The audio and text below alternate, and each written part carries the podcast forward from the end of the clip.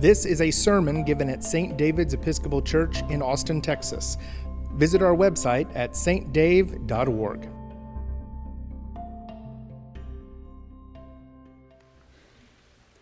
There he stood on the stony precipice, the great Hebrew prophet, the reluctant leader, the low light of winter casting long shadows across the valley below his skin tortured by sun and wind and age, hair scattered by the relentless desert wind, his gaze fixed, his countenance hardened and relentless. Canaan in their sights, and yet once again on the precipice of chaos. Yahweh's fiery anger burned, the people's resentment burned, Moses' anger burned, yet he prayed for restraint. If only we had meat. Remember the fish and the melons and the cucumbers oh, and the leeks and oh, the garlic. All for nothing we had these things in Egypt. Now only manna every single day. Those were today's complaints. Why do you treat me so badly? Why did you lay these people on me? Have I not found favor in your sight? Did I conceive and give birth to these people? That you should say to me, Carry them to the land that you promised on an oath you made to their ancestors? No, they are too heavy for me. That was Moses' lament. Our reading today from the book of Numbers this morning is a tidy and well organized affair. Yahweh gives clear instruction to Moses. The people gather in an orderly fashion at the tent of meeting, and the Spirit, at least for a moment, is with them. Just like ministry every day. And actually, just like the first 10 chapters of Numbers, they tell the story of a people who were orderly and organized and cleansed and separated and blessed and equipped with everything they needed to advance to the promised land, prepared for success. But the 15 verses that lead into our reading today are pure everyday exilic chaos. Sometimes I wish our stories were tidier.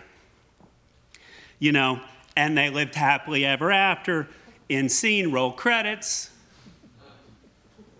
But then they wouldn't be our stories. Because relationship is messy and it's chaotic, even with God. It is with the onset of creation that relationship and chaos begin their dance.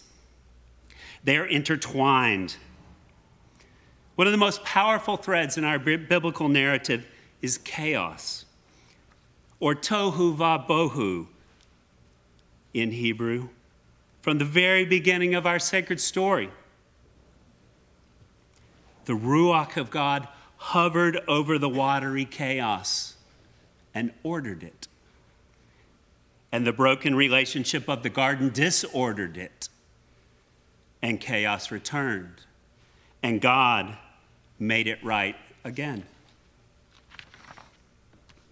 Noah and the flood, Jonah, the Red Sea, feeding stories, the demoniac, Lazarus, Mary and Martha, crucifixion and resurrection the road to Emmaus.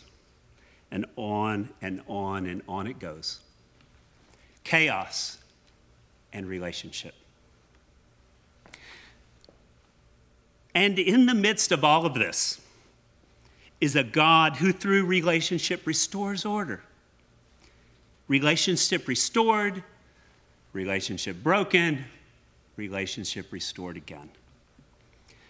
Which brings me to the question how did we get here in the first place? Who am I to be in relationship with the divine? Who are you? How do you tell your story? What part do you tell first? What part do you always forget and you can't believe that you forget? What part do you really want to tell, but you're afraid or embarrassed? Do you talk about the chaos? Or is your story sanitized for public consumption? When my children were little, they used to say to me, Tell me the story about when I was born. I see some knowing smiles. I'm not the only one. And even though after dozens and dozens of retelling, and they knew every single beat of the story, they wanted to hear it again. Because the, that story is about connection, it's about belonging, it's about identity. They knew whose they were. It's terribly important, I think, to tell our stories and to ask this question, to know ourselves well. Not because who I am is the most important question, rather, because it leads us to the most important question whose I am. Whose I am. To know the answer to that is why we tell these stories. If I asked you when did relationship with God begin, there are a lot of possible answers. Maybe it was at Pentecost with the Holy Spirit and the fiery flames, but maybe it was before that. Was it resurrection?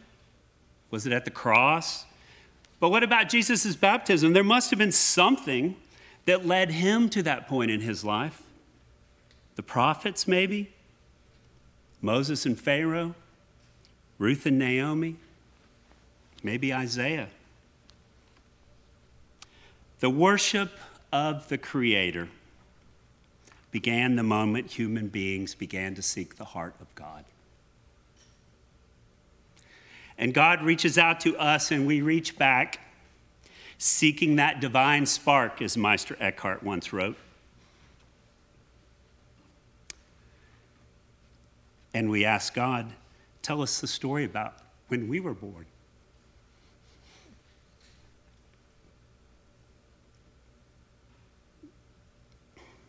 That's whose we are. It is that relationship that drives all others. Now, the Gospel of John is a stunningly beautiful madden, maddeningly obtuse gospel, but it is crystal clear on this point. Whose we are, never in question. The Logos, the light of creation that shined into the darkness of the chaos. The darkness did not, the darkness could not overcome it. And from the first verse onward, chaos doesn't stand a chance in the present of, presence of the relationship that Jesus offers. Today, we are the sheep, and Jesus is the shepherd. It is such a comforting pastoral scene. Jesus, the good shepherd, holding me, taking care of me. I want to stay there forever. That's where I belong. That's where we belong. Except, except a few chapters later, as the Father has sent me, so I send you. We have been sent. Everyone in this room has been sent. We are the shepherds. You and me. The body of Christ, as Paul reminds us sent into the world today. Sent forth to offer hope and healing and comfort to a broken and suffering world. This charge and these words are for all of us here this morning, but they are especially addressed to Kristin. You may rightly ask, how? How can I do what Jesus did? I am not that good. I am not that kind. I am not that humble. I am not that selfless. And you can't, Jesus says, but I can. Think about it for a moment. God, this unending torrent of light and glory, of intelligence and order and loving contemplation poured into a human mind and body. With this single relational act, the possibilities of our lives are changed forever. From such unpromising material, such limited capacity, such self deception, pettiness, fearfulness, and yet, we, you, me, we're promised a future a future of relationship with God in exactly the same way Jesus related to and was dependent on the Father.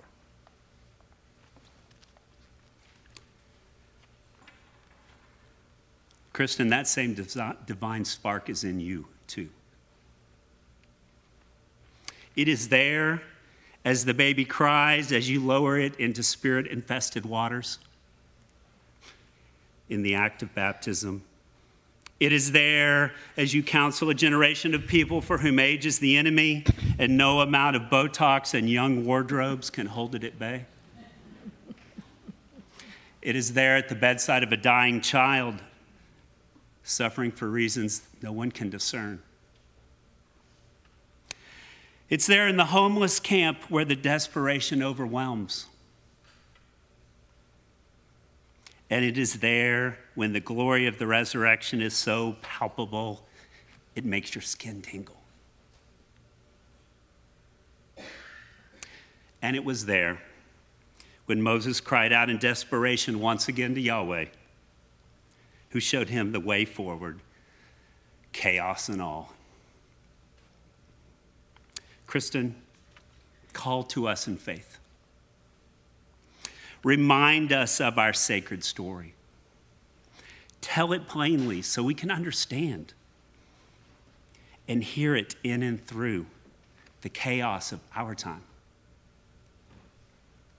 Remind us with word and sacrament whose we are. Call us by faith to that holy threshold, as St. Teresa once wrote where it is difficult to tell the difference between oneself and God. Call us. We will follow.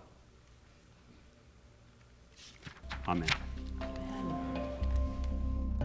You can find more lectures and sermons on iTunes by searching for St. David's Episcopal Church in Austin, Texas, or visit our website at stdave.org and click on the podcast button.